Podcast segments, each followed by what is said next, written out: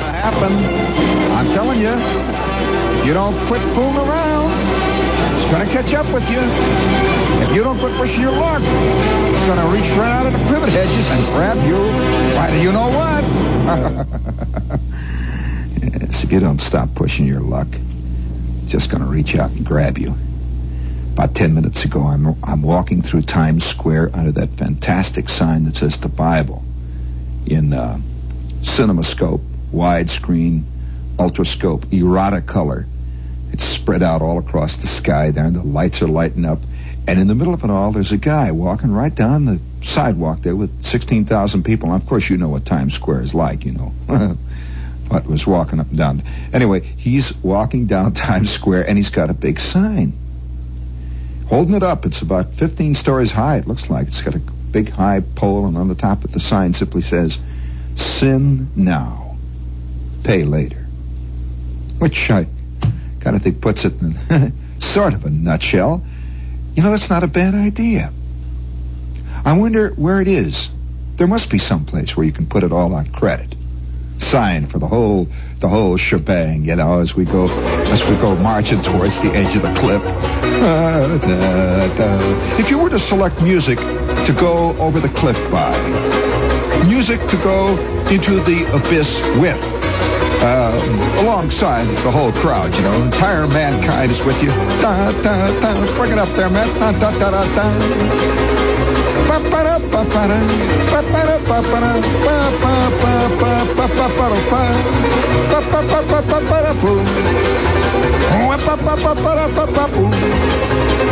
Terrible singer. But one thing about that, uh, it's all style. And oh, you know, speaking of style, I don't, I don't know what the meaning of this is here. I, uh, I'm a great reader of out of town newspapers, and sometimes when you read out of town newspapers, you can tell what's happening out there in the world. That is aside from what's happening right here in New York, which is not exactly the world. Here's one from Hunterdon County Democrat, which is in New Jersey, Flemington, New Jersey. It's a it's a one ad. It said free horse manure, uh, basket or truck, rich from registered Arabian horses. I guess that's the best kind. I, I don't know. I, I just it's funny that it's, free though, so I guess you can't complain because that's the way life is. A lot of that is free anyway. It's carried around the basket. But then again, on the other hand, speak you that, in the New Yorker here on February 13th, right here, there's an ad. It shows this angry-looking lady, and uh, she's looking at her cat, and uh, under the uh, picture of this angry-looking lady, you see this uh, caption. It says, "For women, can't make shirts, not blouses." So it kind of lays it out there. It's funny how how surprisingly uh, realistic a lot of this stuff gets. And before we go any further, would you please hit the uh, money button in there, George, please? High Life, the bright, clear taste in beer. Miller High Life, the champagne of bottled beer. There's only one champagne of bottled beer, sparkling, flavorful, distinctive. Miller High Life.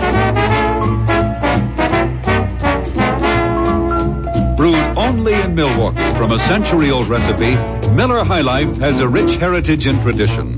A bright, clear taste, unequaled, unquestioned, unchanging. Available on tap, in cans, and in the familiar crystal clear bottle. Miller High Life is always sparkling, flavorful, distinctive. Enjoy Miller High Life yourself. Miller High Life, the champagne of bottled beer. Yes, Miller High Life, the champagne of bottled beer. Yes, uh, somebody sent me this uh, three-color ad here. It's uh, kind of a nice one too. It's very pretty. It's in soft pastel shades, and uh, it's uh, called a grenade lighter. And it shows a hand here holding it. You see, it's a real grenade too, and it really looks something. It looks and feels like a real hand grenade. But pull the ring or push the button, and you get an immediate light.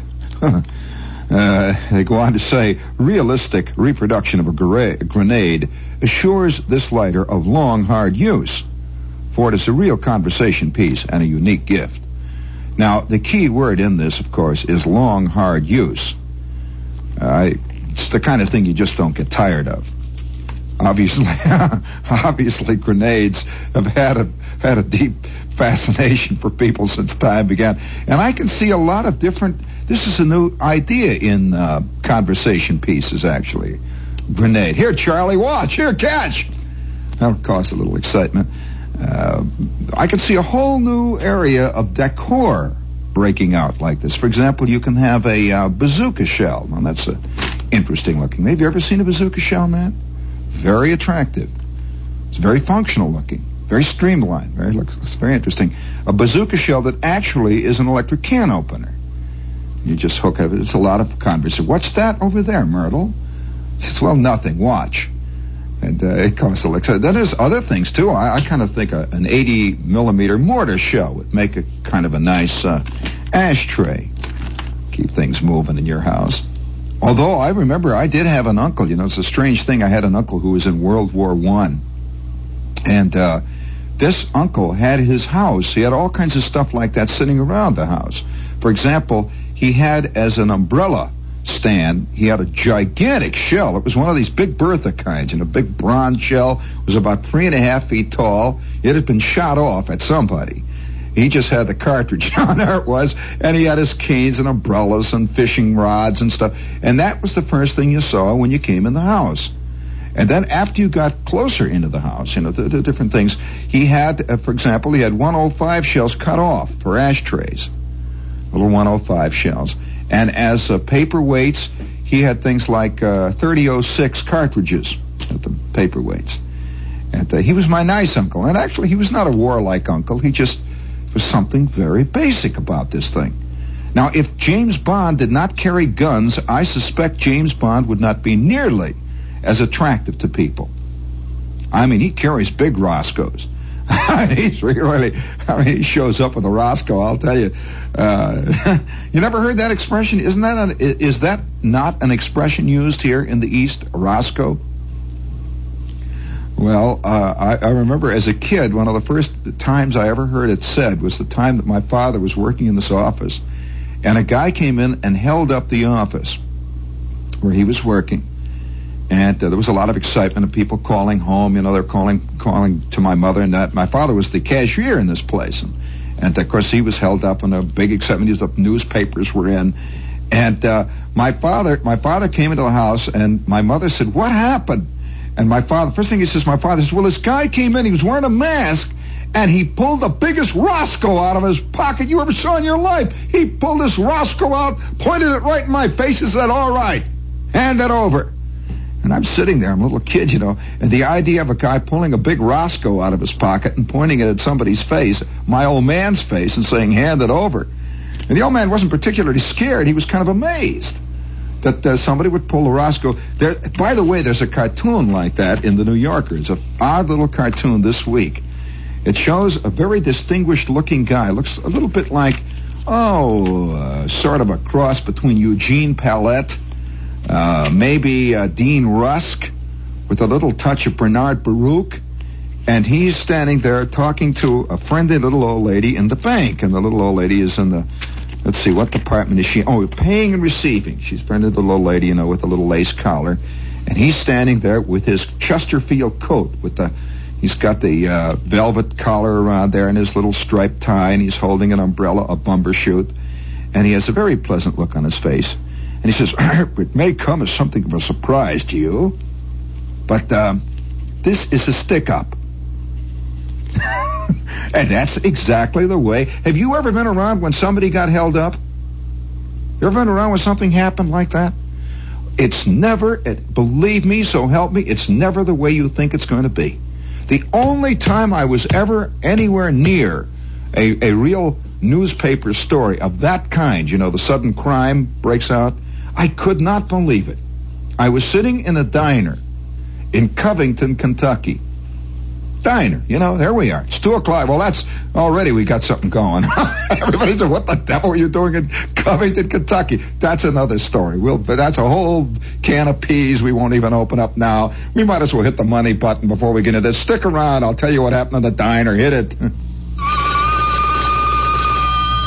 Hello. Hello, is this Klopman's Grocery? Oh, yes, ma'am. It doesn't sound like Klopman. Well, Mr. Kaufman's waiting on a customer. I'm I- not a customer. Oh, yes, ma'am. He'll be right here. Who has time to wait for Klopman? You write down my order. I want two pounds of sausage Uh-huh. and... And two pounds of Park's famous flavor sausage. Okay. What Parks? I didn't say Parks. Well, you want the best. I'll wait for Klopman. Only Park's famous flavor sausage has such an extravagant blend of spices and seasonings, such quality. Listen. Bring home the sausage, be a hero. Yes, bring home the sausage, P-A-R-K-S. Sausage to win ya, sausage that's braver. Up from Virginia, Park's famous flavor. Bring home more Park's sausages, Mom. Listen, you got such a great product. Why are you standing in a little corner grocery store singing on the telephone to a middle-aged housewife? We love you. Oh man, uh, let's see. uh, speaking of middle-aged housewives, this is WOR AM at FM New York, and uh, we'll be here for a while. Uh, we don't have any more of those, do we? Oh yes, indeed, we do. We have American heritage here.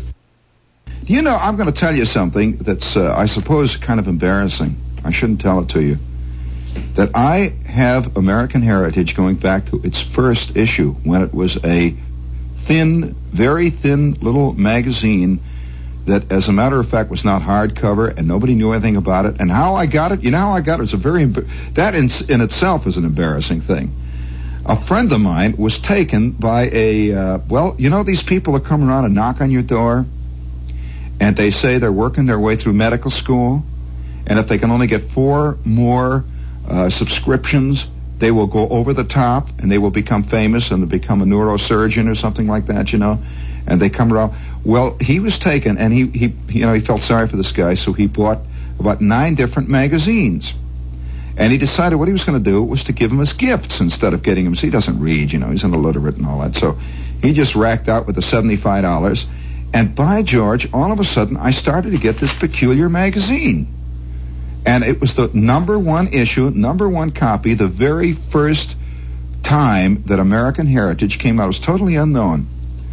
And for a long time, I was reading this thing and digging it. I, you know, I, I, I kind of, kind of enjoy that. You know, it's funny how many people. The other night we did this, uh, this show about George Washington. All these people wrote me books about uh, how I could, I could read a book, and it says you read this book and it'll tell you how Washington was, and you read this book and, and it'll tell you how Jefferson was. And I say bourgeois bourgeois. I have never known, I have known many a person that has been written about. I have known a lot of people in my life who've been written up in the paper, who have been written up in contemporary accounts. In fact, uh, it's funny, I, I, I knew Malcolm X. I might as well tell you that. I knew Malcolm X, but he does not come out in any of the interviews or the paper accounts that I've read about him. He just isn't the way he's described the way the newspapers describe him. And that is in person, when you're sitting down having a cup of coffee with Malcolm X. Uh, I, I have known other people who have been written up in newspapers, and they never are, and, and even in uh, very serious books. In short, I don't believe the written account of a person can ever quite capture that person.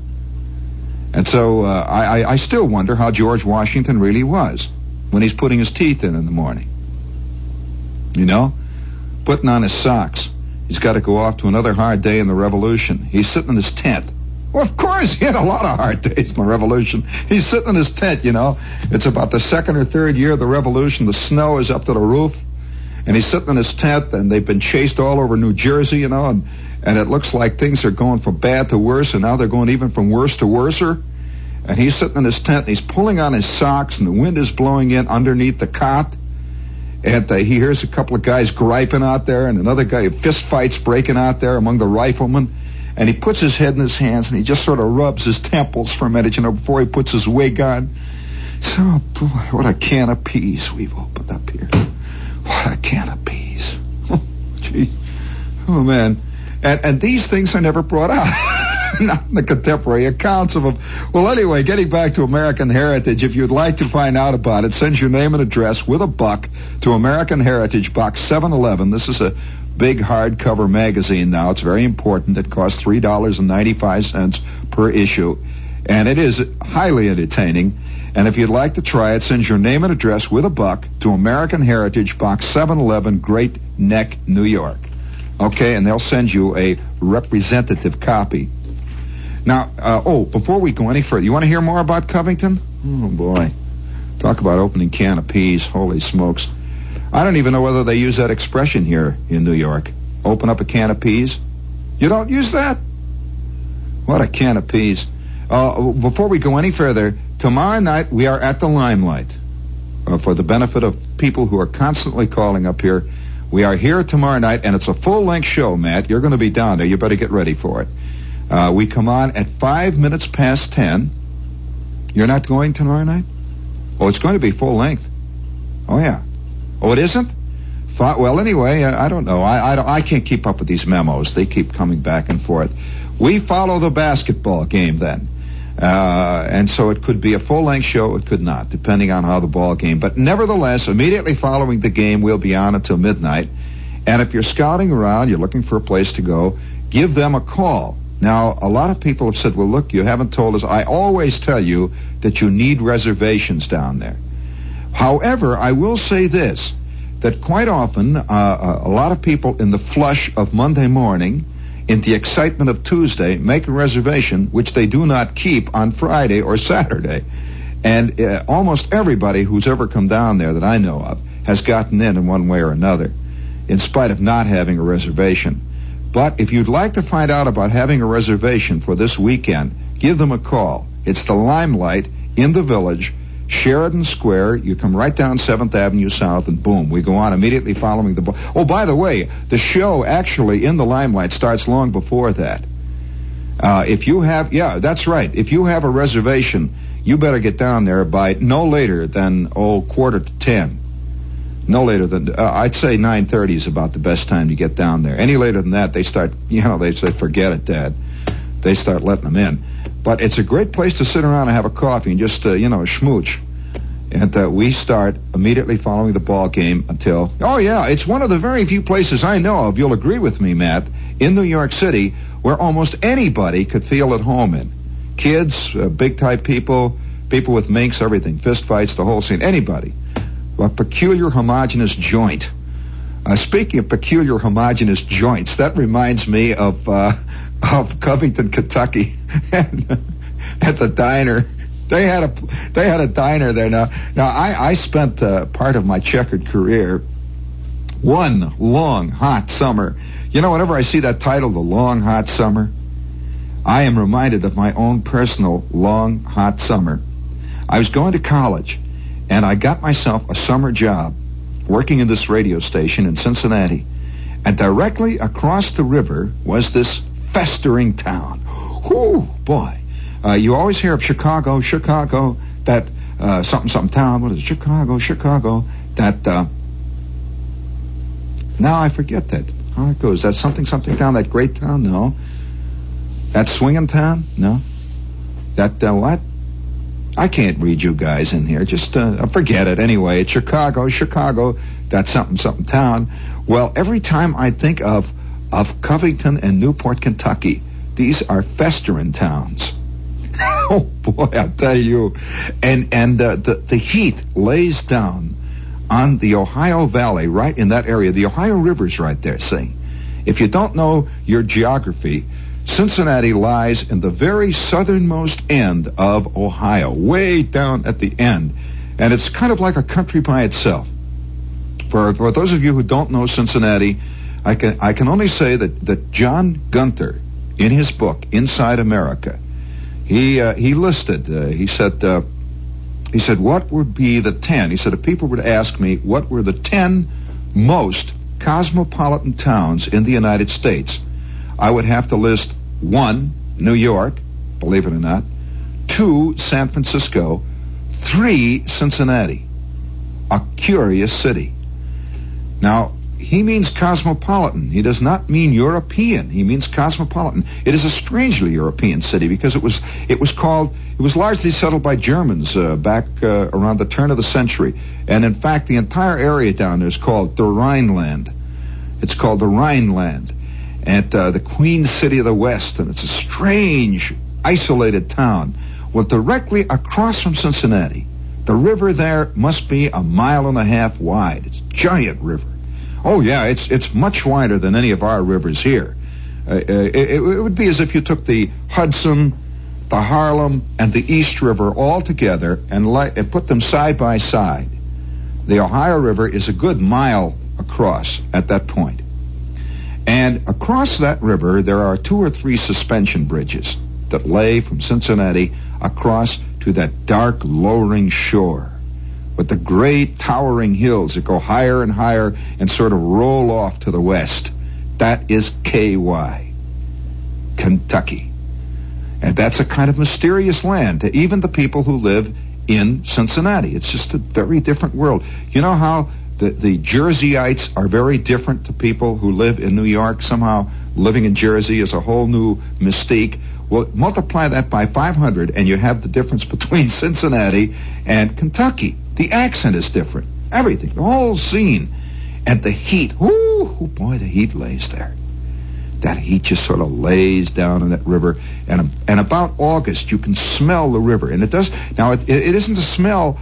It isn't a smell of uh, decay or anything. It's just the river. It's kind of a green, watery catfish, heat, cattail, sort of soil, mud, life smell. It's a strange smell, and it permeates the whole atmosphere all around. And across the river, in Covington and in Newport, these two towns lay there. And they're, they're famous for a lot of things. Let me tell you, these towns really, really go. And, and at two or three o'clock in the morning on Madison Avenue in Kentucky, and out across in Newport, the, the towns are wide open, wild, just not, not the kind of wide open like uh, Times Square, but a different kind. They have juke joints. Uh, this is a, a Kentucky version of the discotheque. And uh, very different. Uh, great big red and green jukebox over in the corner there, and it's playing Elvis Presley records. Hound dog, yo yo hound dog, you rattle rattle rattle rattle hound dog. It comes out night after night, and the sound of twanging guitars lay out there across that across that brick road, just like snow drifting down out of the sky. You can hear you can hear those guitars and those banjos twanging, and you can hear those those strange nasal voices.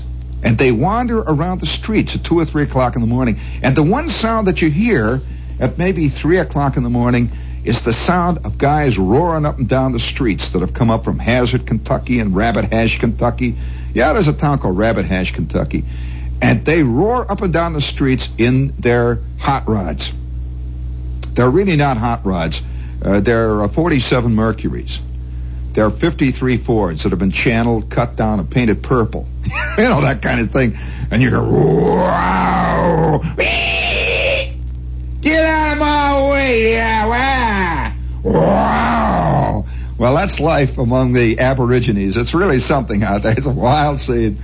And so I'm living in this. See, I've got a, I've got a pad above a jewelry store, uh, right in the heart of the swinging belt in, in, Covington. It would be like having, literally, it would be like having a, an apartment over over a juice joint, the place where they sell orange juice, right at 46 and Broadway. And I kind of and so uh, my my apartment was never dark, man, never. It was lit from the outside by red neon lights. No matter what happens, I pull the shades and it comes through. It soaks, it soaks in through the walls, and you can feel the jukeboxes. Heat, oh boy, oh boy. It's it's like 170 degrees all the time in there, and I could smell the catfish. I could smell the catfish in the river, and I could smell the water going past. You could just you could literally smell it and feel it. And once in a while, out on the river, the river boat would go by I don't know whether any of you have ever heard the sound of a stern wheeler going past a block and a half from your house with the calliope going. It is a wild sound. And, and yeah, you can hear it drifting at 2 o'clock in the morning. You hear boop boop boop boop boop boop boop boop boop boop boop boop. that would be when it was on its trip out. And then when it's coming back, the calliope is turned off, and all you hear is That's the way a paddle wheeler sounds from a block away.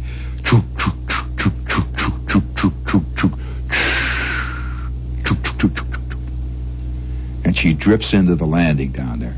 And then boop, boop. And that's it, silence. Well, about a half a block down the street from me was the Wheel Inn Diner. How about that for a name? The Wheel Inn Diner. And it had a great big neon wheel that reached up about 75 feet in the air, you know, like a truck wheel. And it was one of those that spun around and go wheeling, wheeling, it would say. In, in green, wheeling, wheeling, big red wheel. And then it would be a big arrow that cut right across it said eat, eat, eat. And all the time it's pointing, wheeling, wheeling. Well, I, every night about, about two o'clock, three o'clock in the morning, I couldn't sleep in this, this, this sweat box I lived in. And I could hear the jukeboxes going. And there was a guy who lived directly behind me. Uh, right across the court. The court was about seven feet square, and this guy lived in the rear apartment, who was a cab driver. And he would drive in at exactly two o'clock in the morning and beat up his wife. He would drive in, and she loved it. Uh, he would drive in. I'd hear that Ford, that Ford cab come in, and I would hear it pull up behind behind my apartment under the window, and I knew I'd be lying there in my sack trying to sleep. See. Oh, well, it's hot, and I could hear way off in the distance the calliope, and I could hear the jukeboxes going. I hear the knife fights breaking off down at Delaney's. All this, oh, they had fights up and down the street constantly, and, and I'd hear the roar of the hot rod. They're always making with the brakes, you know. And then I would hear those those Kentucky voices. Get out of my way! Who you who you talking to like that? Well, that was life. that was life on Madison Avenue. That was a very different, believe it or not, it's called Madison Avenue, very different Madison Avenue. Whenever I, I see the name Madison Avenue, I have two images, double images, you know. I could smell the catfish, and I'm lying there, and I hear that guy's Ford with the bad tappets come in. It stops. Silence. Plunk. And he's mad. Boom. He has lost $40 on the ponies, you know. Boom. Slams the door. And then I hear... I'm lying there. Here it comes. Silence. And then I would hear the first boom, her head hitting the wall. Ah, you know, you know, I'm gonna kill you one day, Clem. I'm gonna kill you. Oh yeah, boom. Oh, come on. When I first moved in there, I used to holler out at him, you know. And then it, uh, it turned out that I was making the wife mad. So I gave that up. so that was the way it was. All right, now you got the picture. Well, every night when I found I couldn't sleep, which was every night about two two thirty, I would get up. And remember, I had a I had a radio program at five a.m. So I would get up, and I would walk down onto that brick road, and I would see the I would see the purple Fords going past, and hear the yelling and the hollering and the guitars crunching over other guys' heads, and I could hear the knives going into ribs. And I would walk down to the middle of the next block to the Wheel Inn Diner. And it was brightly lit. You know how diners are with the with the with the big white lights all over the place and the chrome and the stainless steel and everything. It was very antiseptic. And always back of the back of the counter is Clem, big fat guy. He's back there and always say, "Hi, boy." I'd come in. they didn't know. They were, "Hi, boy." That was that's Kentucky. "Hi, boy." And there, would, there was a woman there named Emily who worked behind the counter, big fat blonde who had rings all over her. And she had uh, big earrings that hung down to her knees, you know, that kind of stuff. And she's working back there with a white costume. I'd come in. I'd sit down in the middle there. And two or three guys, truck drivers would be down at the other end. A couple of truck drivers would be at the other end. And then there would be two or three people on dates. What euphemistically were called dates in Kentucky. Uh, oh, wow. you never saw more adenoids in your life. And uh, I'm sitting there. No, I, it's really, it's really a little surprising, you know, to see a pair of adenoids come in with feet, literally, you know, with a hat on top. And uh, they'd sit down there at the other, and I hear this voices twanging. The jukebox starts roaring out. Ernest Tubb record is booming out, or maybe the Delmore Twins are racking it out, or or uh, Grandpa Jones starts singing. I wanna come back to you, baby. Pow! I wanna come back to you now. Pow, pow, pow. I wanna come back. I wanna come back. Pow, pow, pow, pow. I'm a going to go on. Oh boy. So I'm leaning back there, drinking my. I always would come in and get myself a vanilla malt, It was the only thing that was cold, and it was cold, and I didn't. The, the cokes were sweet, and I'd sit there and drink my vanilla malt and eat a hamburger and sort of kill time.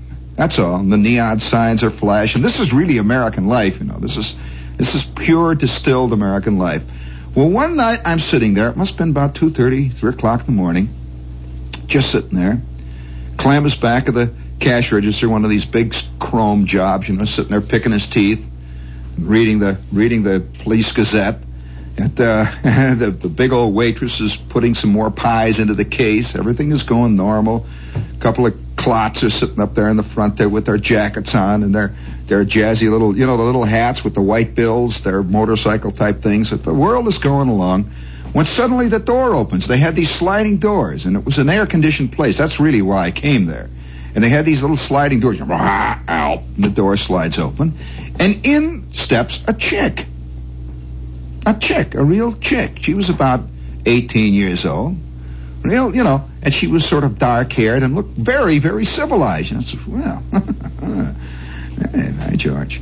And the chick comes in and sits down at the end booth. They had these little tiny booths in there. She sits at the end booth. Clem starts to get up. He's going to walk over and see what she wants, and he's got a couple of menus in his hand. And Clem walks over towards her, and, and in then came her little brother. Her little brother looked like he was about, I'd say, 10, 12, something like that. This kid comes in, and he's wearing a sweater, you know, a little sleeveless type sweater with a pair of chinos, and he sits down there with her. And Clem goes over and says, well, what do you want, folks? The girl takes the menu, and she looks at it. I'm eyeing the chick, hey, George. Things are picking up here. And so I turn, you see, and I'm watching her now in the mirror. They had a mirror right back at the bar, see.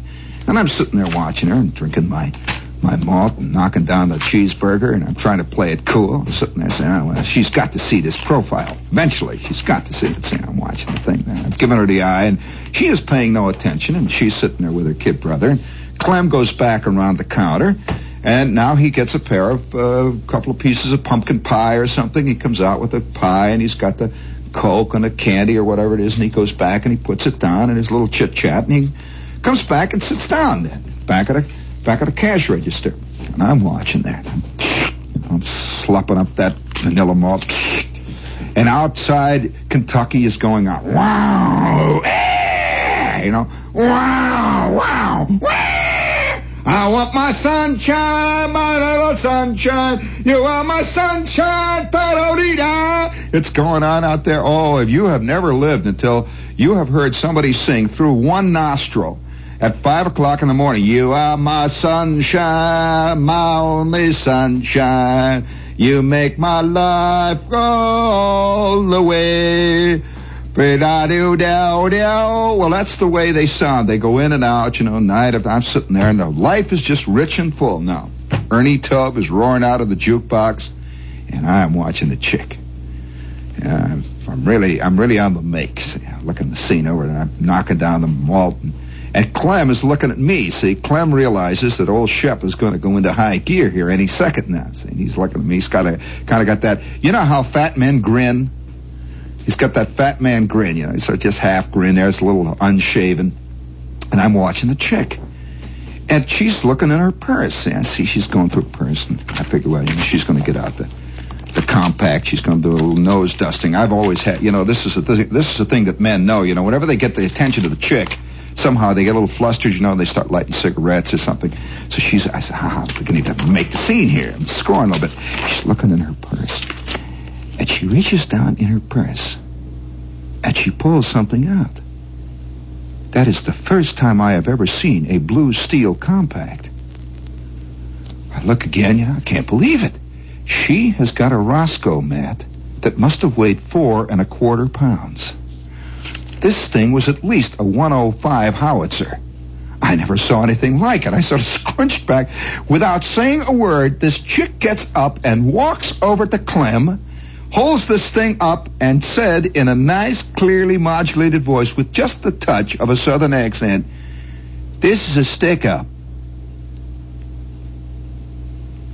There was a silence that you could have cut with a butter knife. In spite of the jukebox roaring, in spite of the of the 47 Mercuries that were surrounding us for all miles on end. We just sat there. The truck drivers, said, this is a stick up. Clem said, what? She just holds the gun up, doesn't say anything, just points it right at his head. Said, oh, I see. He, gets up there, you know, he's a fat man. He starts to hitch up his pants. He said, pull up your hands. Oh, I see. And she walks back up the counter and hits the no sale thing. Boing! With that, this little kid gets up and he's got a knife in his mitt and a bag. He comes over and he's shoveling the money in, and there she stands with the Roscoe on all of us. Holy smokes. What are you doing now, Matt? Well, she comes out from behind the counter, and Clem is standing there with his mouth hanging out. Just he ain't moving. He's sweating.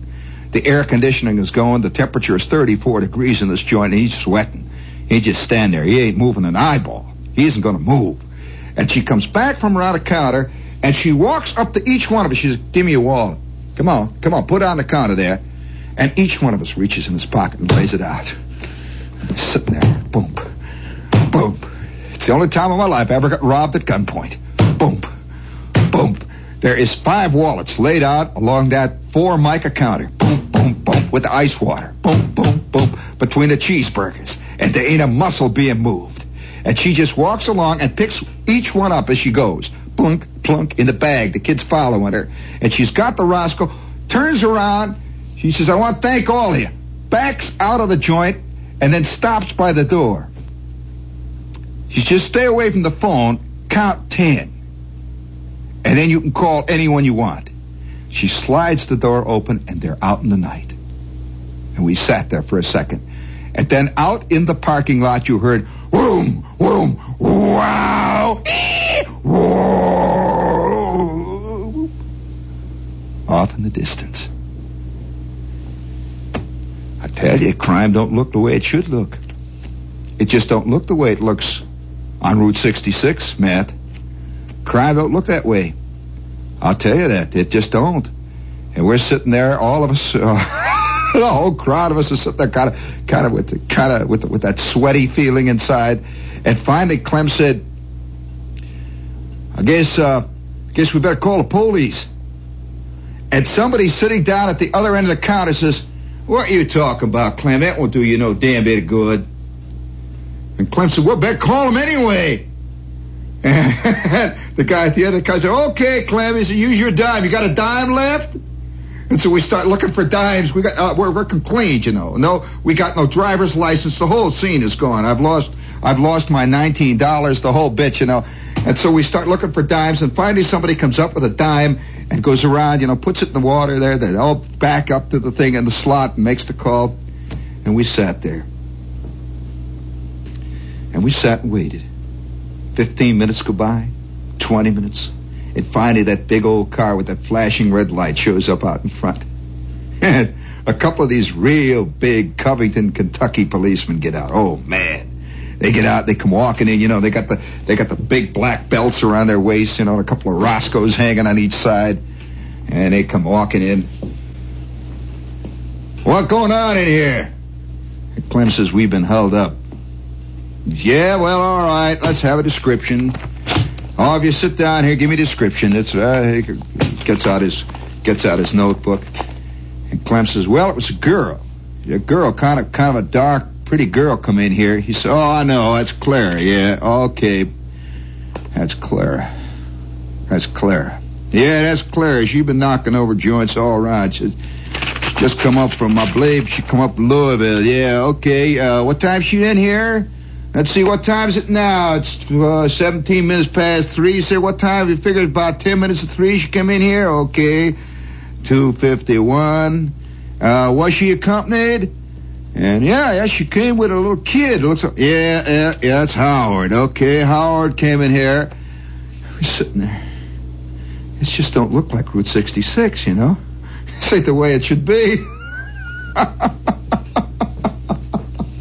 And one of the guys at the end says, You think you'll get him? Think you'll get him, Sheriff? I ain't no sheriff, but I don't think so, no. So I figure we'll get him about spring, maybe. We'll get him next spring. So they may, they, we get them. Don't worry about it. And somebody says, well, what about my driver's license? And you just gotta go down to City Hall tomorrow, tell them that Claire was around, that's all. Maybe they'll find it in the river. Out they go. And I hear the sound, whoop, whoop. Off goes the fuzz. Well, I sat there for a minute with my straw in my mouth. Clem sits down at the other end. And I'm reaching my pocket to pay. Clem says, it's on the house tonight. We're all busted. I go out, I go out into the darkness now. It's now about quarter to four and the heat is laying down on me. A couple of Mercuries go by and I can hear the jukeboxes roaring out of the next juke joint. And I can hear Ernest Tubb wailing in the darkness out there. And somewhere off in the distance, the old paddle wheeler is getting ready to make its first morning trip. Chook, chook, chook, chook, chook, chook, chook, chook, chook, chook. Chook, chook, chook, chook, chook. Oh, life is rich. Life is real. Life is life. I'm the sheik. The sheik of Araby. and your love, baby, belongs to me. Some night when you're asleep into your tent, I'll creep, creep, creep, creep. The stars above. Da, da, da, da. Bring it up there, man. La da da da. La da da da da da. La da da da da da. What da da da da da. Ba ba ba ba ba ba.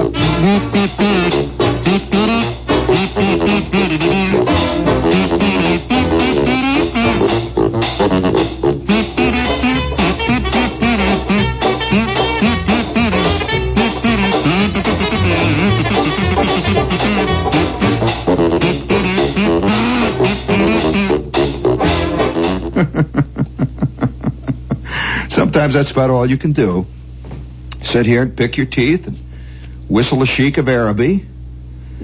Watch the moon go by and figure it'll all work out in the end sometime. All work out. Keep your knees loose. Be ready to jump in any direction. And by the way, be careful of chicks that carry blue steel compacts. That's an entirely different breed. Just an entirely different world entirely. How'd you like to go juking tonight with old Shep, huh? How'd you like to get out of Big Jack's tonight, huh? We're going to have ourselves a lemon coke.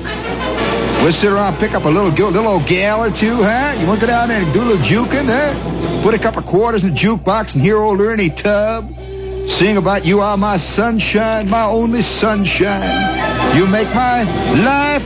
Hey, you want to go down and do that, huh? Or would you like to go down and maybe just sit around the Bluebird and have a couple of beers, huh? Like do that in Tennessee Williams country? Yeah, life is real, life is earnest. See you tomorrow night, gang, after the big old basketball game. We'll just hang around a corner knock down a couple cheeseburgers. See how the birds fall, huh?